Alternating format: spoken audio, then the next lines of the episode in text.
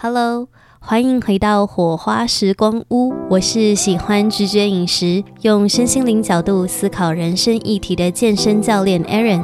在这里，我们用理性拥抱感性，探讨人生、两性、自我成长，庆祝身体本来的样貌。透过和有趣的灵魂来场深度对谈，一起感受火花，回头看见自己本来真实的光。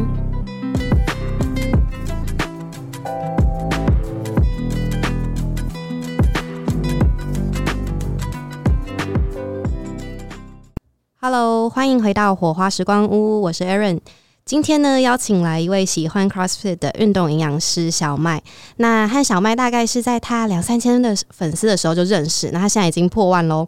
那他是少数觉得跳脱了那种美美营养师形象，然后不做热量图，会让大家知道说。要远离呃盲从入坑的一些保健品购买行为，因为他很愿意说真话，都让人家觉得非常的直率，然后可以很接近。我相信他的粉丝朋友是会很想了解他背后的人生故事的，所以今天就邀请到我个人也非常敬佩的小麦来到火花时光屋，欢迎小麦。Hello，Hello，Aaron，Hello。呃，我们先来请大家猜猜看，就是他的 MBTI 是什么呢？那如果呢，你有看小麦的 Instagram，你应该会感觉到她是一个嗯，性格算是非常的外向，而且呢也很有想法的一个女生。她其实是 ESTP 企业家的人格哦。我和他的年龄呢，我觉得算是接近啦，也是从学生时期，我觉得就是非常有想法，然后也很有作为的人，所以才能够到一出社会就基本上是自媒体为主，然后呢就开始当艺人工作。对，算是。就是出社会之后就开始在经营这样，因为在我大学的时候，其实没有那么多营养师在做这件事情，所以也是也是因为这样，就认为说，哎，这个市场好像是可以被拿出来讨论，而且现在毕竟健身族群这么的多，大家都很想要知道有关营养的知识，但是你又不知道要听谁的，或者是很多教练就会开始分享，但。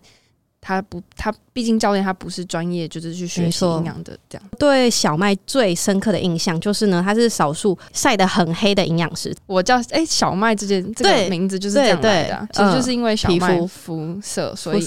对就是我那时候，这这名字其实我老公取的啦。哦，然后当时我就觉得我以前绰号就很难听，嗯、因为我姓蔡，所以你只要任何有关菜的东西，都会是你的绰号，嗯、什么高丽菜啦，就是大头菜，就很很很怂。对，然后我就觉得，如果以后有个营养师叫大头菜营养师，好像很难听。嗯嗯 嗯，所以反正他那时候就叫我小麦，然后就这个这个绰号就一直沿用下去。这样，就我以前还有被叫过什么台湾蟑螂之类的，我好像有印象的一个，就没蛮没。没有礼貌的绰号，嗯嗯、但是我没有生气啦，只是你就可以知道说，嗯、哦，这个社会对于，尤其是台湾社会，就是对于诶肤色比较黝黑或是比较小麦色的人，好像接受度就不是那么高，大家好像还是喜欢白白瘦瘦的。定位形象，嗯嗯，对啊。不过你的形象现在算是我觉得越来越主流诶，就是欧美的呃穿衣风格啊，或者是说外形啊，或者是喜欢运动啊这些的东西已经慢慢变主流。但以前真的是可能两年前都完全不受欢迎。嗯，对，我觉得现在是差异很大，然后甚至我觉得会有一种另类的。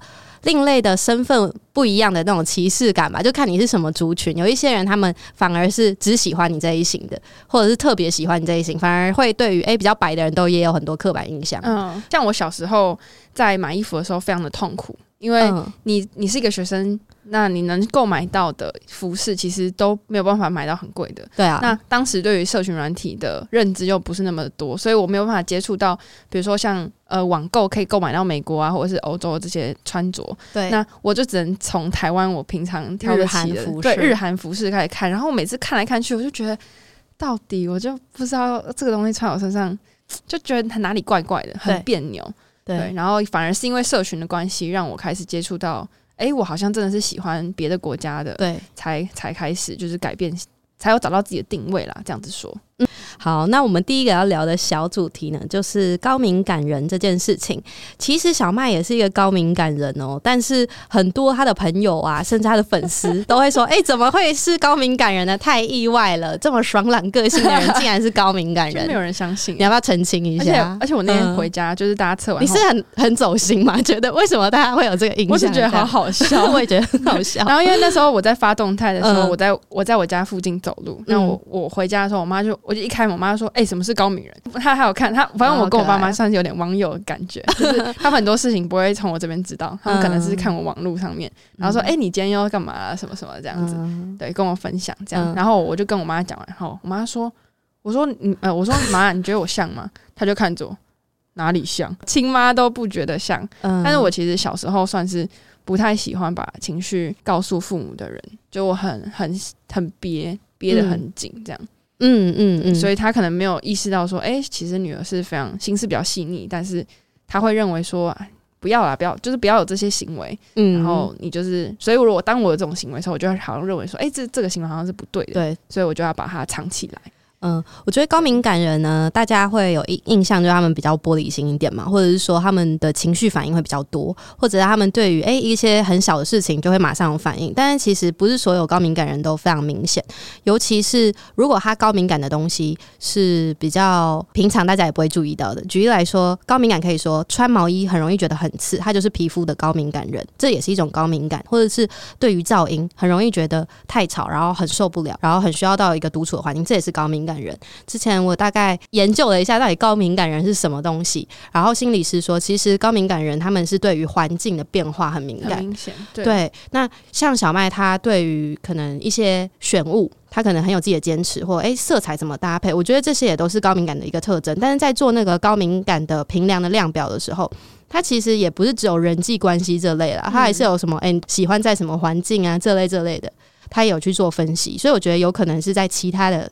项目，你觉得你是比较特别高敏感的吗？嗯，我觉得我对于呃感知身边的人的情绪这件事情是很敏感的，嗯、但这个敏感我不一定会直接告诉，就是不会直接讲出来，我可能会把它放在心里面。但，我觉得其实当小麦的朋友，我有感觉到他是高敏感的，就是他，是？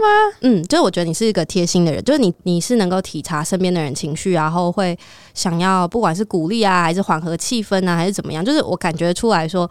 你不会就只做自己这样子，就你是、嗯、是体贴的人。尤其我觉得当教练很难不察言观色，应该会被讨厌。一定会一定要察言观色啊！你要了解学生状况，你才有办法帮他今天的训练去做比较好的搭配。这样，我们刚才讲到，就是你慢慢的比较不展现高敏感的那一面，是有什么样子的事情让你可以理性慢慢大于你觉得的感性部分吗？嗯这可以往前讲，大概两年前、两三年前发生的事情，就是我，我其实三年前才毕大学毕业，然后我大学毕业后，其实一开始有一份正职的工作，嗯嗯，对，但是那时候做了大概半年，我就离离开了，对，然后刚好离开的那个瞬间，就是疫情开始爆发的那一天，所以是很聪明，也不是很聪明，但是反正我就是要失业，所以刚好跟着大家一起失业那种感觉，嗯，对，然后。当时的我觉得我的老板他觉得我是一个太感性的人，就我很多事情会就是这个不好那个不好，然后为什么不好？有时候可能是我对于这个人的主观评价，哦，然后我觉得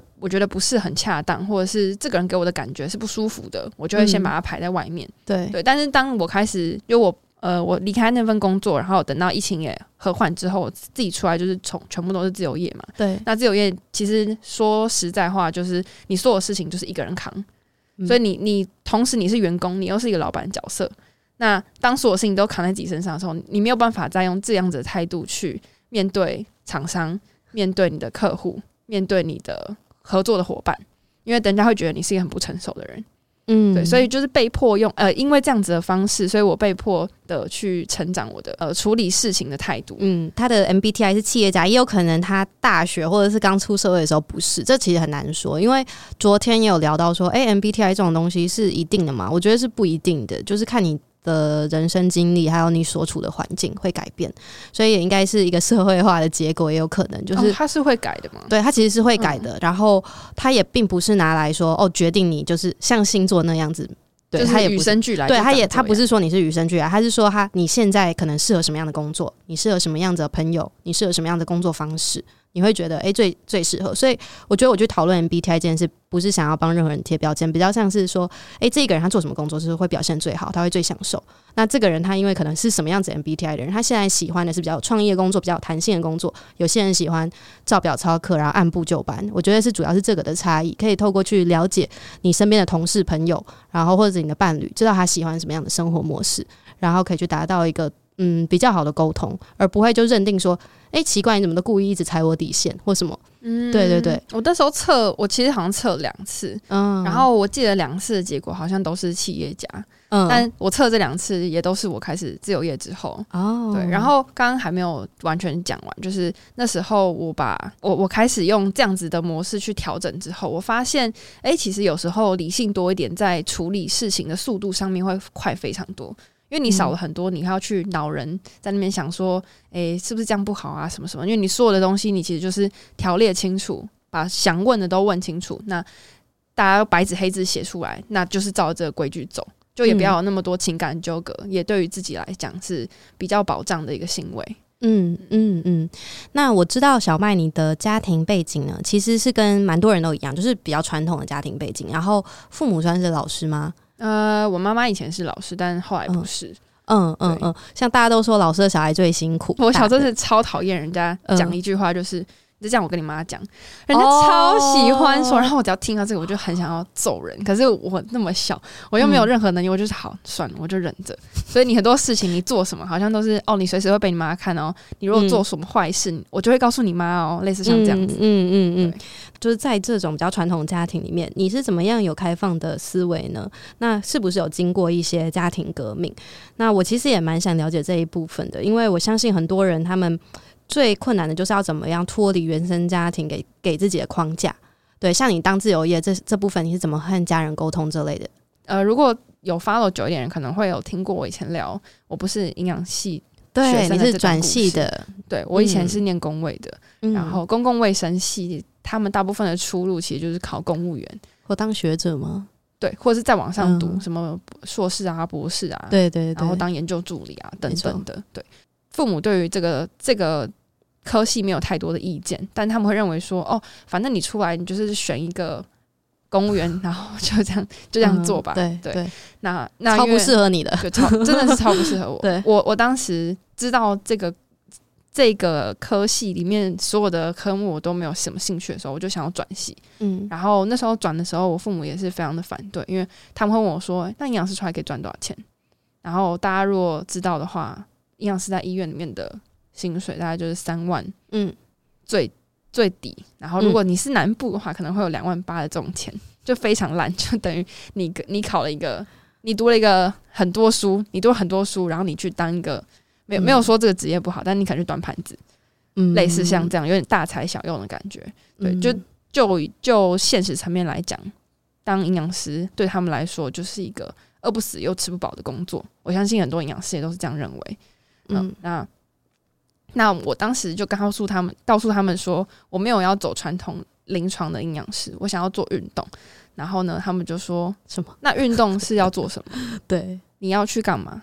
然后我完全讲不出来，因为那时候的我没有看到任何营养师出来走运动的这条路。那时候大概是六七年前发生的事情，所以你六七年前你往回想，那时候你才几岁？对对对。然后那时候的健身产业其实也没有像现在这么嗯这么这么好。然后发展的这么大，发展这么多，嗯、对，所以对于父母来说，他就觉得小孩在叛逆了。嗯、那我的想法，我的我的做法就会是没关系，那是你们，因为你不了解这个东西，所以你没办法感同身受。嗯、那我的做法就是，我有一天会做到让你觉得你心服口服，嗯，然后你不需要再管我。嗯、就我，我觉得我现在有做到的事情，就是我父母不会担心我饿会不会饿死，嗯，然后会不会呃过得很辛苦啊，这样子。嗯，对，就就我我觉得这是大家如果在父母的情绪勒索上面，你们可以去调试的心态，因为你没办法改变别人，但你就可以改变你自己。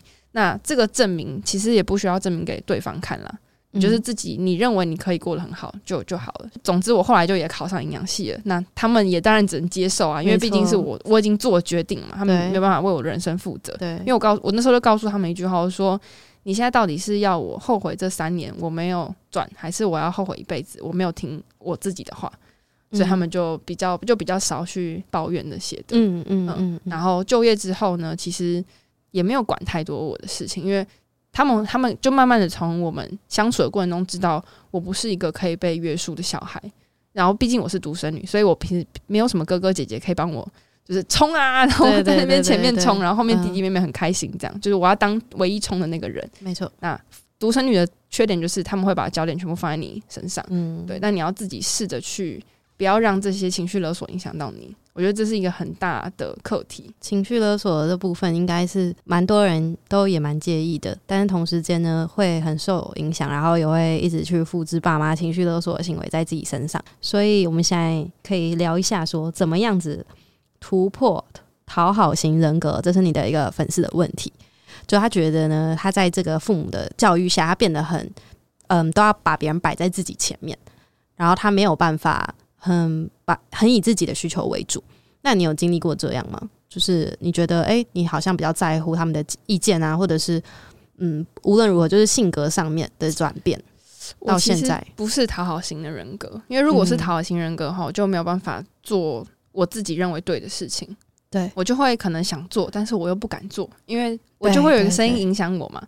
但我觉得我老公是这样子的人，但我觉得一定是要你这样一个配讨好型人格。就是如果两个人都很不讨好，那其实就我们其实就是一个拼图。对，然后他可以在我身上学到说你要怎么样子去不要迎合父母这件事情，因为他父母是一个很爱勒索自己 and 勒索别人的人。比如说他最近可能跟父母讲一些。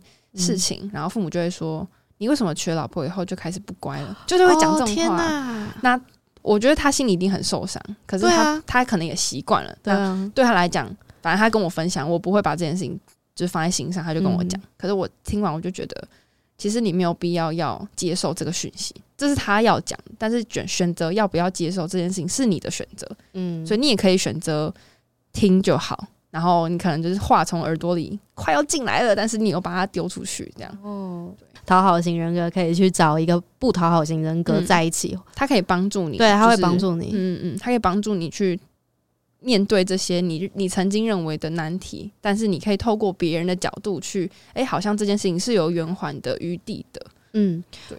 所以我觉得讨好型人格可以去追踪一些不讨好型人格的人，如如麦姐，或者是或者是你可以去看一些就是相关的影视作品，反正就是多从别人的眼眼里去看问题，然后尽量不要一个人去一直绕在里面想。对，或者是你在寻找伴侣的时候，也就可以找一个性格上面的比较有想法、比较做自己的人，你可能也会潜移默化被改变。嗯，那我觉得讨好型人格最大的。点是，他们可能在潜意识上也觉得他们必须要去承受这些，嗯、所以当你去慢慢远离这些声音的时候，你是会觉得舒服的。那可以远离就远离吧，因为那个不属于你，也不应该是你应该承受的。嗯嗯，那你觉得你从小到大是长辈喜欢的那一种学生或小孩吗？诶、欸，就是小时候是，小时候是，长大的话、嗯、到大学之类的。到大学，我到国哦，我高中开始就很讨厌学校的老师。哦，高中跟大学我都非常讨厌学校老师，因为我觉得学校老师你就是讲一口好话，嗯、但是你很多东西你就只有学科，你不能真的告诉我们你你在面对事情的应对上你要怎么去 handle。我的这个个性会吸引。认同我这样子的人，然后的老师就说：“哦，那我们可以怎么调整？就是他可能是愿意沟通，或是比较活泼类型的这种老师才会跟我比较合。”对对，嗯、呃，你小时候啊，有没有比较常被家人嗯贴标签的标签？想听听看。好多、哦，嗯、最最近不是这不是这一两年发生的事情，就是我刚开始接触健身的时候，父母就会认为说，女生干嘛要，就是跟大家一样，女生干嘛要去重训？嗯。嗯就跑跑步就好啦，或是你晒黑，他们就觉得你就是会得皮肤癌啊，然后你这样就是不好啊，你就是要白一点，然后就是要穿裙子，嗯、就类似像这样啊，或者女生一定要留长发啊，嗯、然后脚哦，尤其是坐着看电视的时候，就不能脚开开，或者脚放在桌子上。嗯、我超喜欢放在桌子上，嗯、我觉得好舒服，就可以跪咖。哦，对啊，你会你会把脚放在桌子上？我应该是属于跟你蛮像，就在我爸妈面前会是觉得你们。不要管我那样态度的，嗯、对，所以他们现在也不会，但小时候可能会吧，会觉得。但是我觉得我父母也不是特别的有家教嘛，就是传统下有家教，就是他们也是，就是可能外面上看起来很成功，但是你说私生活，他们能不能够把自己实际的生活过得很好，很井然有序或什么，那也是难说。对，就是他们根本就应付不暇，嗯、突然多两个小孩，每天回到家，他们可能什么都不想做这类的。就他们会念要读书什么，但他们不会念那或顾及到我很多什么生活习惯或者是穿着。但是关于穿着被贴标签那种会，就像是我可能高中的时候裙子想穿短一点，然后他们就会一直念，一直念，一直念。然后明明就不短，就是膝盖上一点点啊，这还好分、两公分，就是他们就觉得这个裙子太短。哎，我以前国中的时候那种百褶裙，嗯，我还会卷两三卷，就是卷到这里一定要狂卷，就狂卷。然后如果有那个教官经过，就赶快把它卷回来，这样，因为你不能改，你改了就改不了了。对。好的，那我们接下来来聊到小麦，他经经常会去分享到感情部分的故事，这部分真的很精彩哦，所以继续听下去。就是呢，其实你目前还是远距离的，对不对？对，还是远距离。那你要不要跟大家讲讲一下你们现在大概状况？如果大家不知道的话，现在啊、喔，嗯、我可以从以前开始讲。嗯，好啊，好啊，以前啊呃，我跟我先生认识，哎、欸，很久很久吧，刚好刚好六年。这样，今天是纪念日吗？没有，没有，没有，我们纪念最近最近，没有，没有，我们、呃、我们认识一段时间，然后才在一起，在一起啊。对，然后如果前面有 follow 的，就会发现很久以前的贴文有我先生的照片。嗯，嗯那我大概在第四年的时候，那时候我回已经考上营养师，然后也回台北工作，但是就是因为工作的关系。还有很多很复杂，就是什么家庭因素啊等等的，所以我们中间其实有短暂分开过，大概快一年上下。对，然后追我们第一次在一起的时候，其实也是我追他的，嗯，然后第二次要在一起的时候，也是我把他找回来的。所以大家会认为说，哦，女生不能主动一点，没有，你可以，你去追逐你喜欢的，嗯，对。然后因为我先我先生他是一个比较内向的人，所以呃，他也不是一个会，就是他也不是一个经营社群人，所以大家不要就不要骚扰他，对。嗯在中间分开的那一段那一段时间，对我来讲算是一个重生，因为我从小这样讲好像在讲自己的好，但是没有没有没有，不是只是单纯陈述事实。就是我从国中我就开始谈恋爱了，嗯，然后高中有谈恋爱，大学有谈恋爱，然后在大学的时候有跟他就是跟他在一起这样。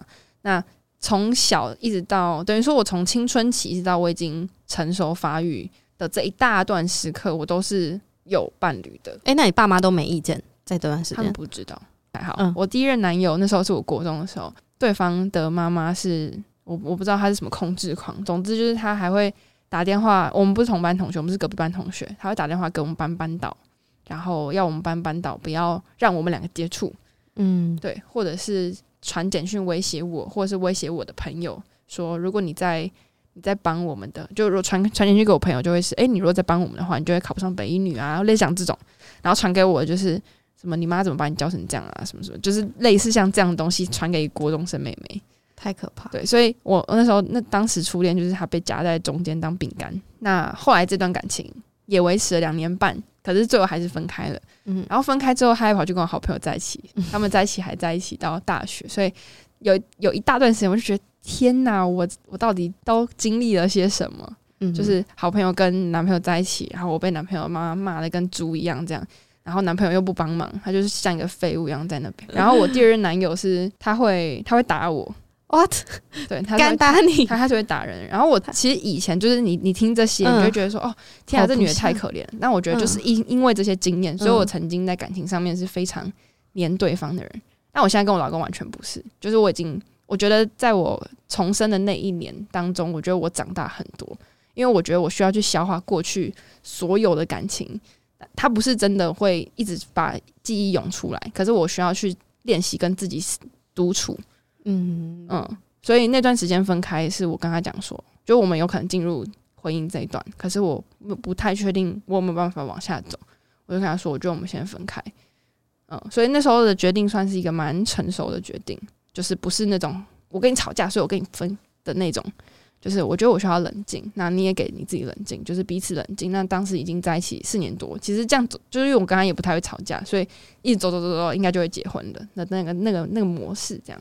那其实他家里也有一些，就是跟我们家家庭背景不是很相近的地方，所以也有一些磨合啦。对，但是我觉得后来我决定回去的。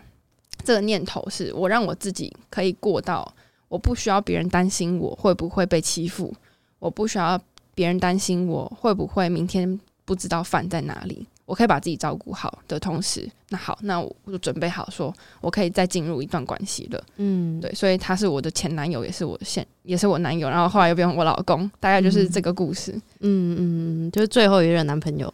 目前的、欸、没有啊，我就说我现在结婚了，可是我现在没有男朋友啊。对 对对对对对，哎、欸，可是我觉得这样很好，就是结婚前可以小休息一下，然后分手想清楚，然后呢，在在在一起的时候会应该会觉得更准备好，然后也不会互相怪罪，觉得是一个人的决定把另外一个人拖到婚姻中。对，因为像以前的这些感情的事件，我都会觉得我好像都必须要去配合对方。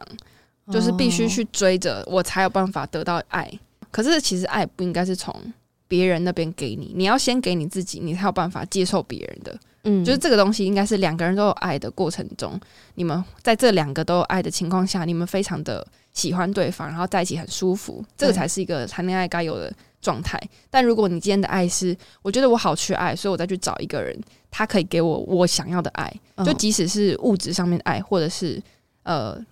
聊天的这种情感上面的爱，我觉得这都不是真的。嗯，对。所以当你自己一个人的时候，你可以去想说，诶，这个人跟你在一起的时候，这个爱我给的是心甘情愿的吗？还是这个爱其实是我刻意去迎合对方的？因为我觉得每个人，你跟对方在一起，你一定会有一些，呃，因为你喜欢，所以我也跟着你一起好了。可是其实你心里不一定是这么喜欢这件事情的这些行为。那时候分开的时候，我很爱。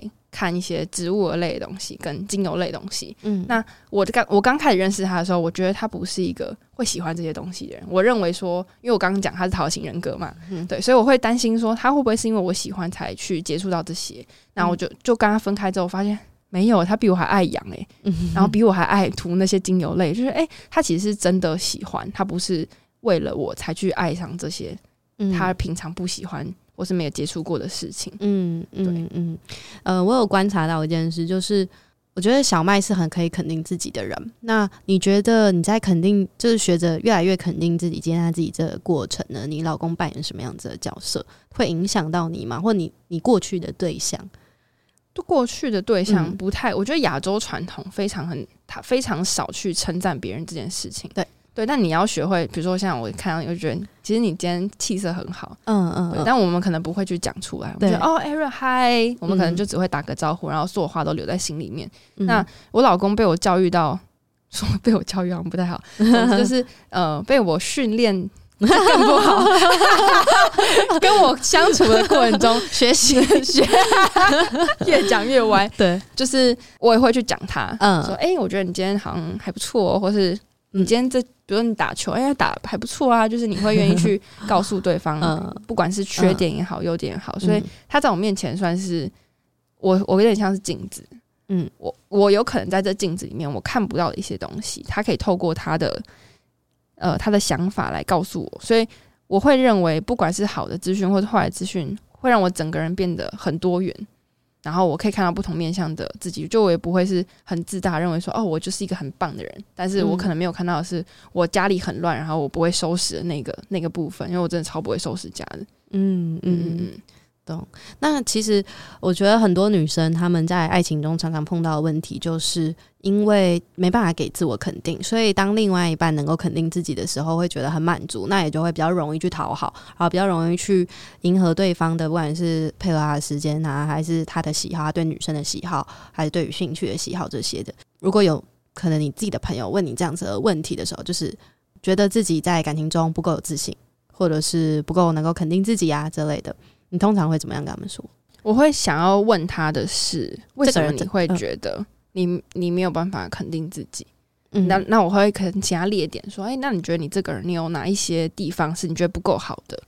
那他可能讲完，我就会说，那你自其实知道你自己怎么样怎么样怎么样？我可能会讲一些好的东西。嗯，那大家会很习惯放大，比如说一个杯子里面，它上面有一颗芝麻。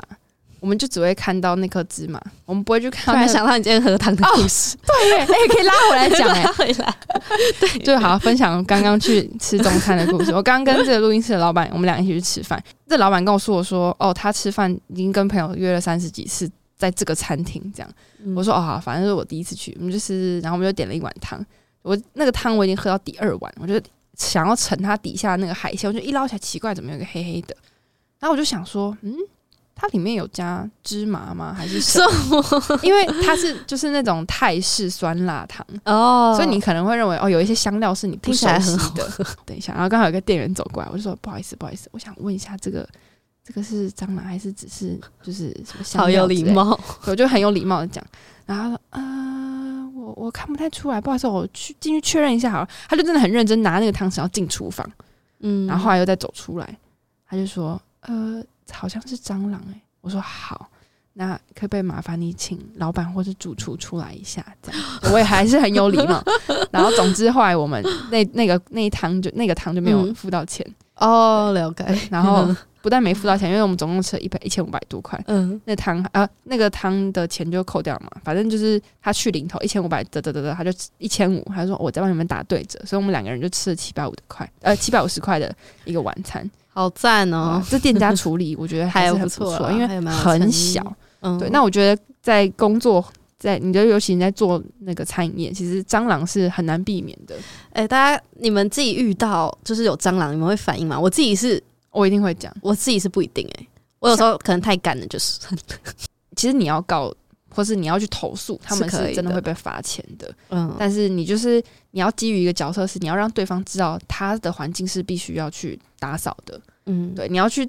不是只有你而已，有可能后面的人也会受也会受苦啊！嗯、而且刚刚那店员还问我说：“嗯、那我需要再帮你换，就是换一个？”我说：“呃，我我不太敢再喝了，因为你怎么知道他是不是煮一大锅，然后他只是不小心捞出里面一只？嗯，啊，可能其他的可能有 DNA，你你也是在其他锅子里啊？是啊，对啊，是啊。好，我们刚刚怎么讲这个？我们在讲说就是肯定自己的部分，哦、对对对，就是不要去放大自己的那些缺点了，嗯、你要多去看。自己好的地方，然后最近还蛮多人在写什么感恩日记的，嗯，像列点吧，一二三，你认为今天是值得开心的事情，也可以把它写下来，因为毕竟大家工作压力都很大，如果我们一直执着在那些自己做不好的事情，做不好的事情，然后还会影响我们情绪，也不会改善。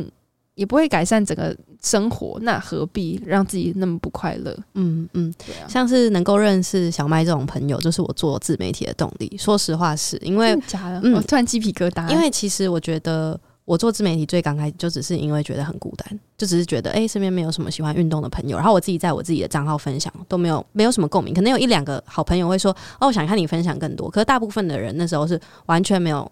没有任何反应的，然后我就觉得啊，好像在自嗨哦。然后后来呢，就有朋友说啊，你要不要开一个账号？你可以放你健身的东西啊什么的。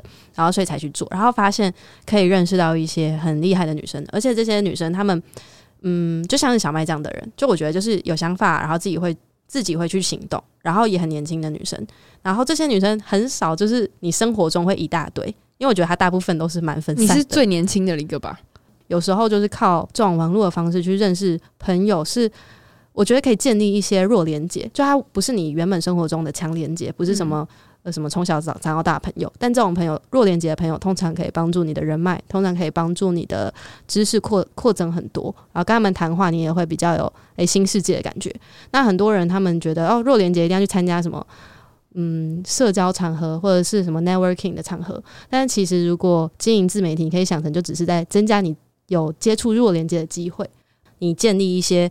嗯，让人家了解你的对对对的地方，嗯，而且还有认识一些很厉害的朋友，你会被他们启发到，然后你也会自己觉得，哎、欸，其实他们做得到，你也可以，或者是，哎、欸，他们是这样子的人，那你自己是什么样的人，然后你就可以反复的去做思考，然后印证，比较不会被自己生活圈中的朋友影响很多。那我们就继续讲你感情相关的经历。我觉得蛮多人会问你的是，除了远距离怎么经营之外，还会有是像你们，你有跟你的老公之前同居过吗？那你觉得同居在结婚前是必要的吗？很必要。啊、如果他，你知道有人，我之前听过是因为牙膏挤的方向、挤的方式不一样而离婚的夫妻，啊，就是这种就是一看就是没有一起生活过啊。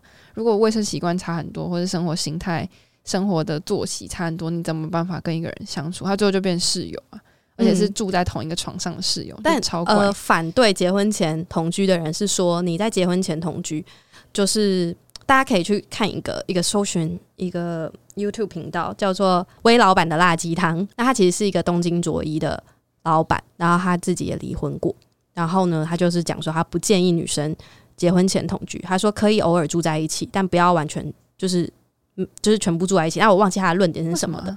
但我觉得他主要他讲的点是说，嗯，要有自己的空间，然后不要提早就像家人一样。然后嗯，可以观察，然后了解他的生活习惯。但如果很多女生同居，就会没有自己的家，然后就会变成没办法分手。然后他们觉得至少要有自己的家。哦、所以这个没有这个这个定义，就会变成是你心态上面你没有办法立着立住脚啊，嗯、就是你没有办法照顾你自己，你需要跟着别人，你才有办法好像活着。对对对，对啊、他就是说他怕女生会变成这样，他觉得再怎么样你可以同居，但你不能够没有自己租屋处或什么的，你一定要有一个地方可以回去，然后不要变成说最后住在一起，然后你哎你其实也不喜欢这个人了，但因为已经是室友，还要供养一只狗狗，然后只好一直在一起下去，然后可能连他偷吃你都要忍受。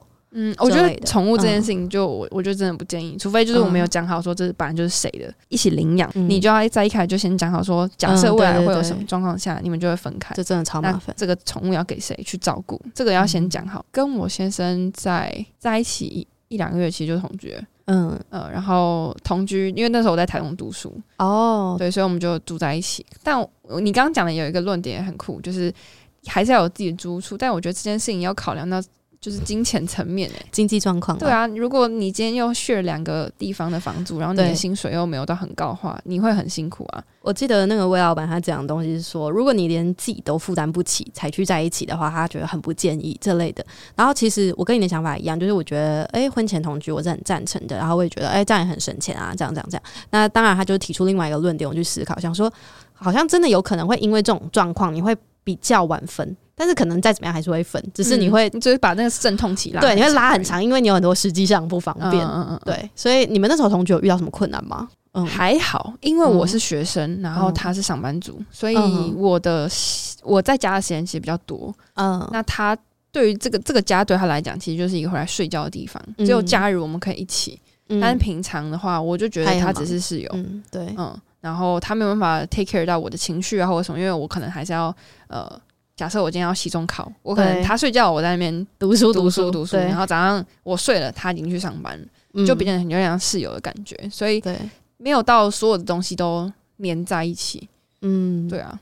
然后相处上面，因为我是一个很容易把东西弄乱的人，然后他就是一个很爱收拾，很爱收拾哦，太赞了吧，超爱收拾。像像我来台北啊，不，他来台北找我的时候。我就可能还在工作嘛，他就会默默的开始帮我收衣服啊、打扫地板啊、漆床啊等等的，然后洗衣服、晾衣服、洗碗，他都会去弄。所以我们是就是很分工，他他是一个清洁工的角色，然后心理伴 心灵伴侣的角色，这样这样讲好失礼哦。哎、欸，不过我觉得可以当心灵伴侣这点已经够好了、欸。就是你是觉得哎、欸，你心事或烦恼的事情跟他讲是会有收获的吗？会跟他分享，然后他不一定能。给我什么实际上面的回馈？可是他的角色会像是，哎、嗯欸，其实你之前可能有遇过类似的耶，然后让我去说，哎、欸，对耶，那我之前遇到那个状况的时候，我会怎么处理？嗯，所以我会我会有不同的切角去切入，说，哎、欸，我现在的事情我可以怎么 handle？因为不一定所有事情他都知道，像我工作的事情，我完全不会跟他分享，嗯，因为他没有接触到这块领域，然后他对于事情的理解程度可能没有像我这么快。就如果我要跟他讲话，我要讲好久。那对我来讲，就是 啊，我就在做一个工作，又在做一个工作，我没有办法放松、嗯。对，所以我有可能不是每件事情都会告诉他。嗯，对，就烦恼的事情，我可能会憋着，或者也不是憋着啊，就我会自己想其他方式去把它排掉了。不会所有的垃圾都想要丢在他的身上。嗯，对，就这个也是我觉得我对自己蛮负责任的事情。所以如果像感情这件事情啊，对我来说，假设我们今天真的离婚的话，我是不会有太多的。不是说难过，但是在生活上面或者工作上面不会差太多，因为他对我来讲是加分。嗯、可是如果他今天没有的话，不会是扣分，就只是回到一个我应该原本的状态，原本状态。因为我今天生下来跟我死了，他都不会跟着我一起啊。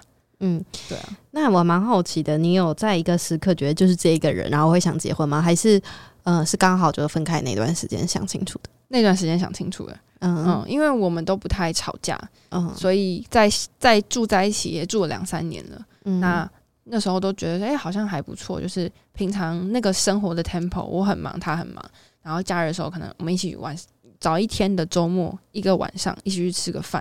然后再去散步回家，这个节奏对我来说是舒压的。嗯嗯，然后那个那个瞬间又觉得，哎，好像这个人还不错，就是跟以往交往起来的感觉很不太很不一样。嗯，就以前可能会是一直吵架，或者一直在磨合一些生活小细节，就觉得好累好烦。嗯，但是你跟这个人相处的时候，你不会要你不会要担虑这呃，你不会要担忧这些小烦恼，你反而会觉得，哎，我们是可以一起共同成长进步的。嗯，对。那要不要继续结婚？要不要结婚这件事情，也算是呃分开的那段时间，觉得如果没如果我是一个完整的个体，但如果今天这个个体旁边有多了一个他的话，我会变得更开心。嗯嗯，就只是开不开心而已。那我们接下来要聊到比较严肃的话题了，就是工作相关的东西了。嗯，蛮想要了解说，小麦经营自媒体啊，是用自己本来的账号嘛，对不对？对，就是你不是另外再创一个人设账，对对，原本这样，所以往下滑很多，你就会看到我以前 走在国中清晨照，没有到国中啊，我那时候国中的时候还没有 IG。OK OK，对，我那时候也没有在讲什么，就是嗯，很多人会好奇的是，你怎么把自己嗯自我的角色跟你在工作上一个营养师的形象做区隔呢？就你怎么思考这层面？嗯，我没有，其实我没有做太多区隔，因为我所有认识我的朋友都知道我大概是一个怎么样的人，然后我只是把我朋友认识我的样子全部把它放到网络上。哦，oh. 所以没有太多的区隔与否，但你如果接触到我实际层面，就会发现我我爱讲黄色笑话，可是我在网上比较少，比较少。我超爱讲黄色，嗯、我不是刚录影 前面给你看一个就是乐色的影片，Catherine 很了解你，就我朋友传了影片，就是说请你画出你男友的样子，然后那个脚就超长，以为是，结果后来真的是个脚，就是个脚而已，不要想歪。呃，小麦是少数那一种，就是会把自己完全放在网络上给大家检。是的人，我觉得就是他是一百趴的诚实。那有一些人他是会可能他是个教练，他就是展现他教练的那部分。他可能诶、交往的东西他就是全部都不放。就是有一些人是这样，就他可能诶亲亲人的部分也都不放。我觉得我跟小麦比较接近，但我也一样，就是也还是会有取舍啊，不会说所有面相都放啊。只是我也是会把自己的私生活放上去。但是就是因为我觉得这件事情其实是一个双面刃吧。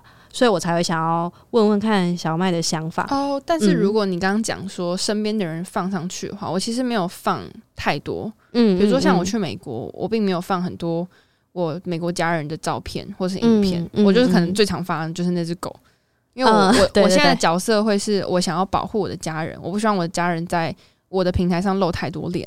嗯，因为我之前就有发生过，就我很常发我一个好朋友，然后有一次他去健身房的时候，有人就说就叫他哦。他就叫他的名，而且他是叫他他的绰号，因为他的绰号是，反正他的名字是一个英文，嗯，然后有人去健身房就叫他，因为我们打字就是直接造反，比如说 Aaron，嗯，我们可能 E R I N 嘛，然后但是他叫你就是 Aaron，嗯，就是用中文的那个 Aaron，就是平常在网上打那个 Aaron 这样。然后他听到就吓到，想说嗯，谁谁谁谁，结果也不认识，不认识。然后就转过头，而且那时候我很粉丝还很少，就是大概才三千而已哦。健身房真的是很小的，而且还不是台北，因为我的 TA 最多是在北部。他说：“你是小麦的朋友吗？”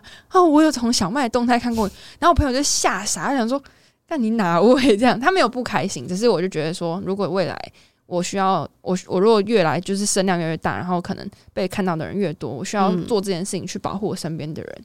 那你自己公开是没有差了。那保护自己的这部分呢？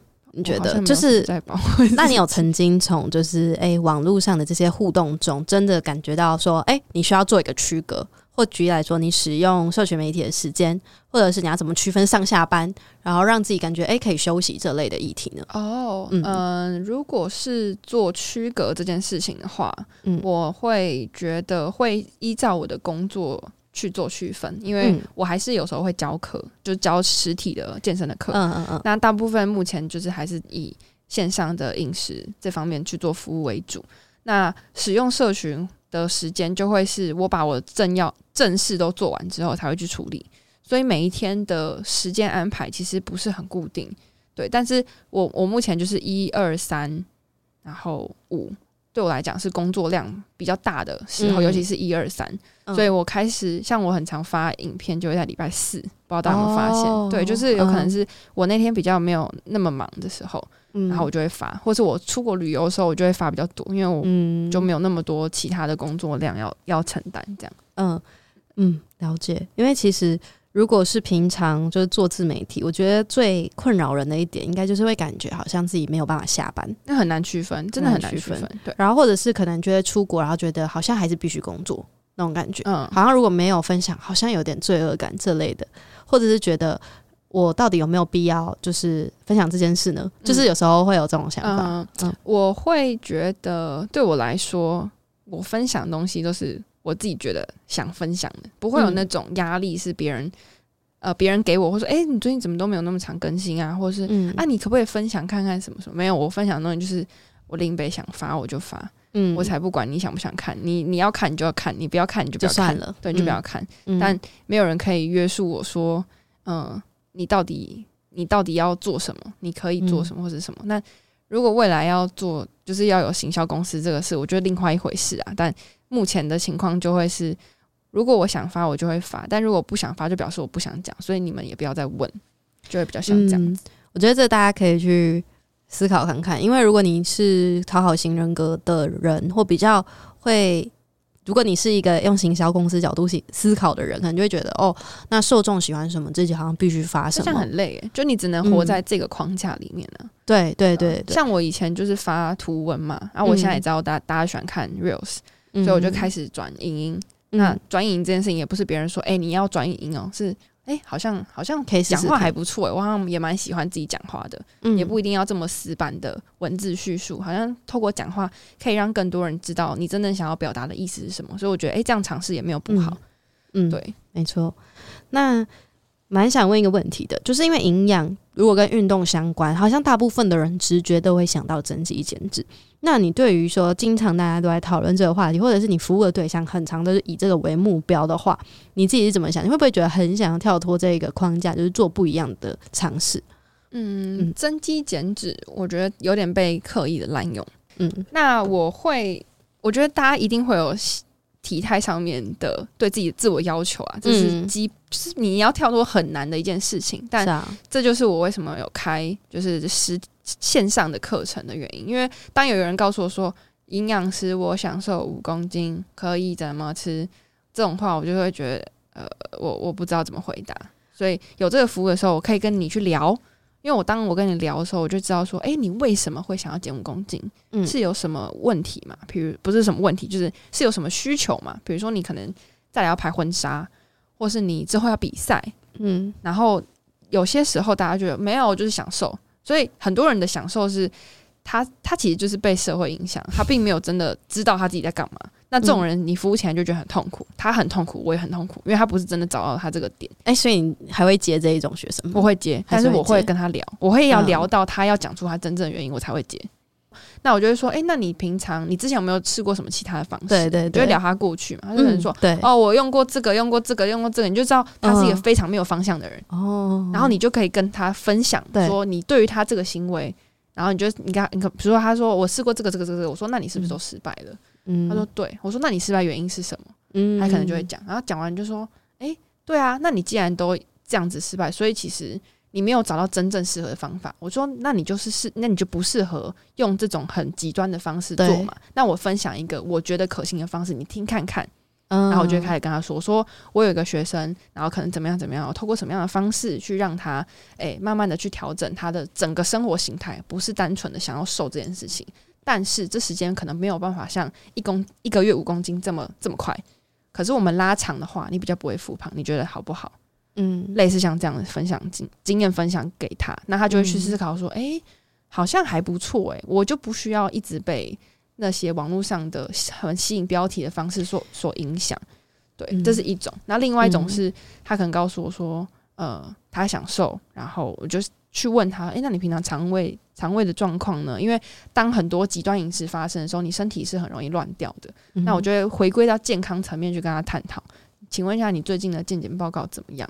嗯，然后你有没有任何 InBody 的数据可以让我参考，或是你有没有曾经被医生呃说你获得就是你有什么样的疾病，有什么样的妇科问题，月经正不正常等等的这些，你就去跟他讨论一些健康层面的东西。那你可以慢慢引导他说，我知道你今天很想瘦，可是如果你今天身体不健康的话，要达成这件事情比较难，嗯，比较累。那你愿意这么累吗？还是你想要慢慢来，去让你无痛？去慢慢减掉这件事情，所以其实跟客户的沟通就很重要。嗯，对，你要去引导他，他其实他因为他毕竟不是专业的人，可是你要去告诉他说，你要怎么样子可以透过专业去达到你的效果。曾经可能一些不好的经验会让你对这件事情感到很失望，所以他就只能用一些我想要什么，你可以帮我达到吗？这种很指令式的口气告诉你，那你就要告诉他说，其实你还有更多选择，只是你没有找到。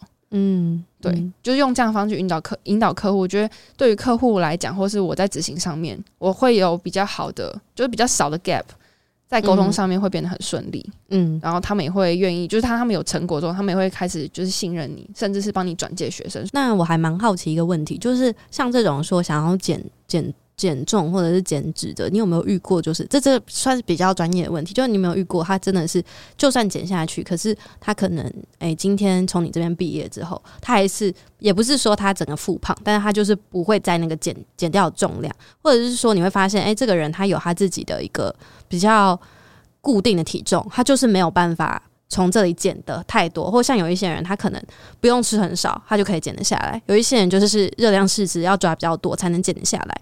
就这种个体差异，我想要你跟大家分享一下，算是一种我觉得很必要的卫教。因为像刚才你们这样听听得出来，其实每一个人状况都差异很大。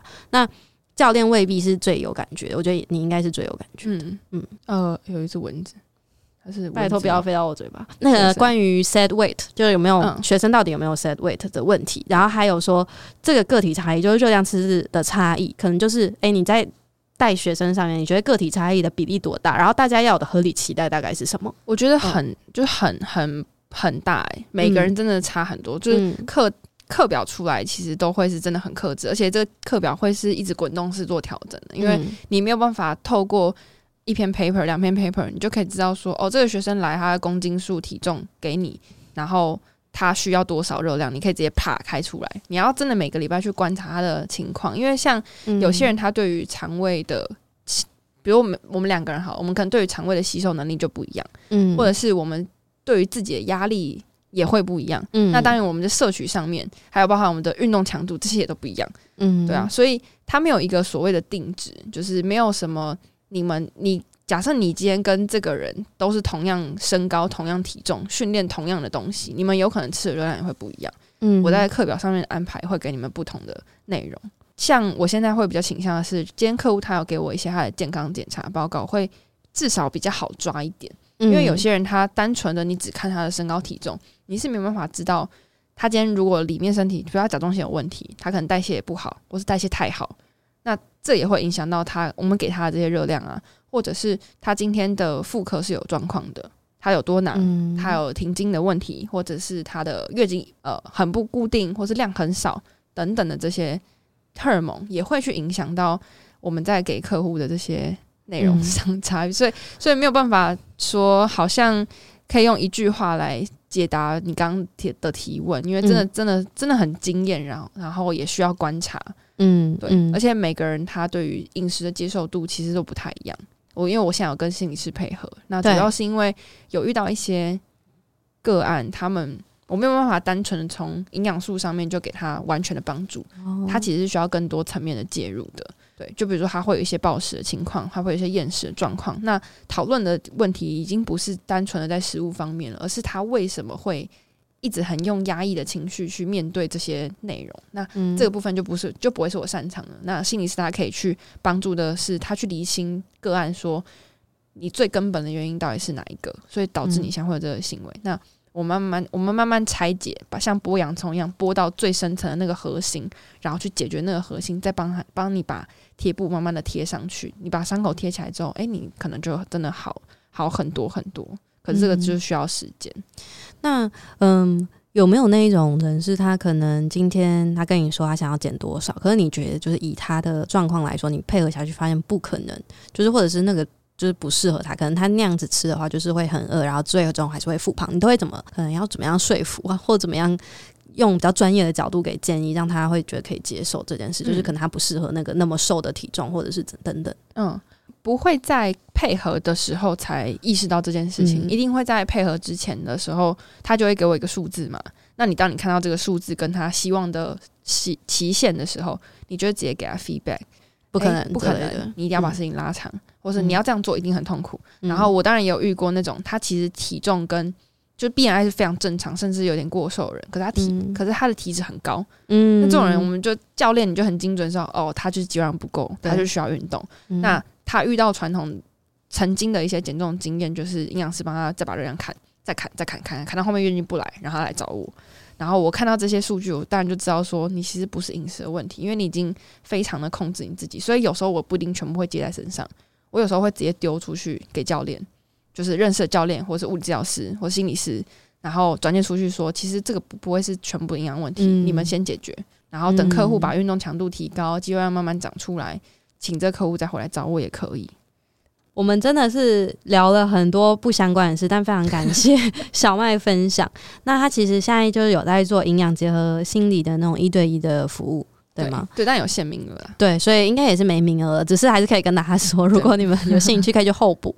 你是以健身教练主要开始的，然后现在是主要是营养对相关的。那你觉得你对哪个职业更有热忱呢？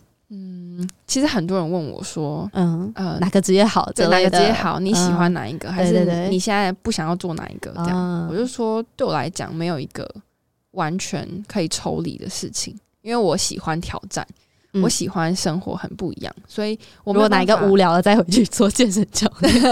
这这是因为我每个礼拜还是会教课，对对，教课就变成是哦，我可以跟学生面对面的互动，我可以知道他们最近烦恼是什么。那饮食方面就会是饮食的。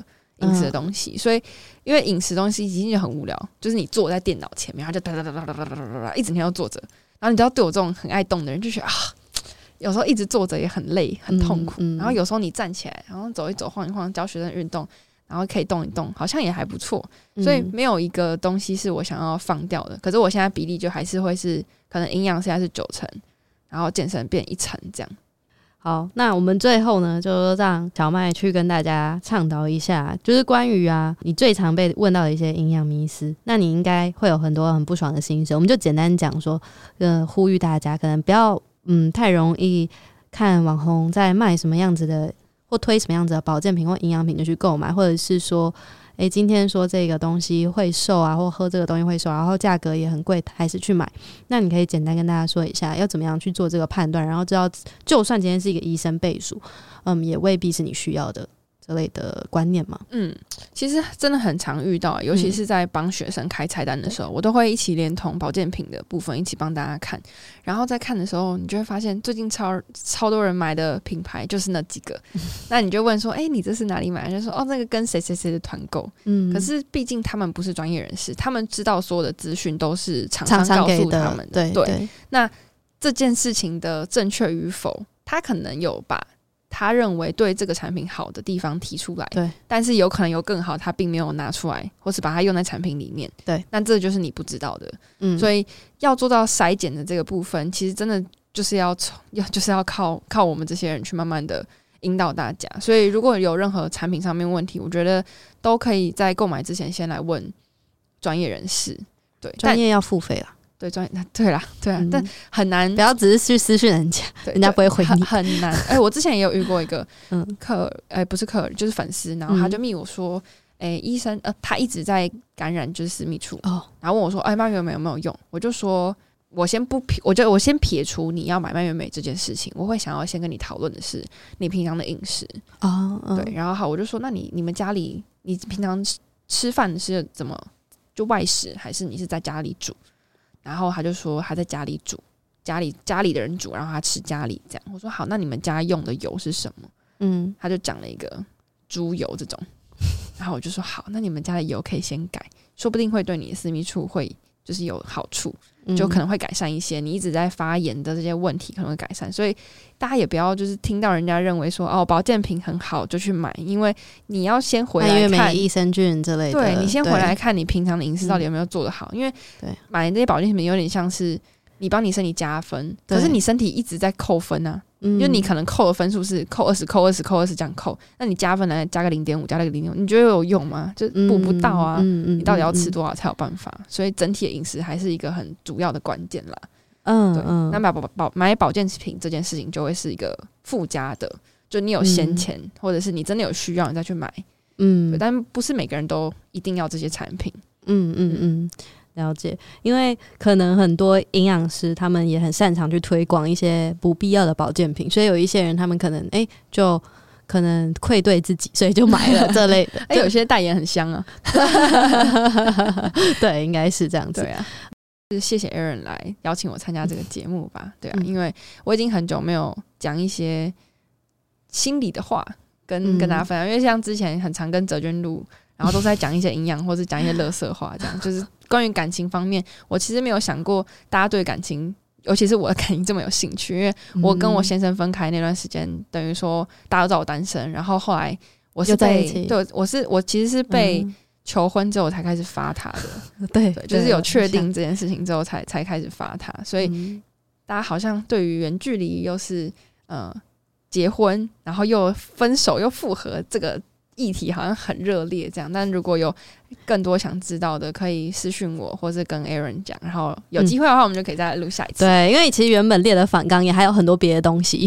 对 对，有一些别的东西，我会觉得，哎，小麦也很适合讲，因为小麦是我认识的女生当中，觉得。最能够聊一些很直接的话题，比较不会有偶包的女生，也非常感谢她上节目。我觉得今天的内容，呃，无论是不是小麦的粉丝，应该都会觉得很有趣。那今天的火花时光就到这里，谢谢收听，谢谢，拜拜，拜拜。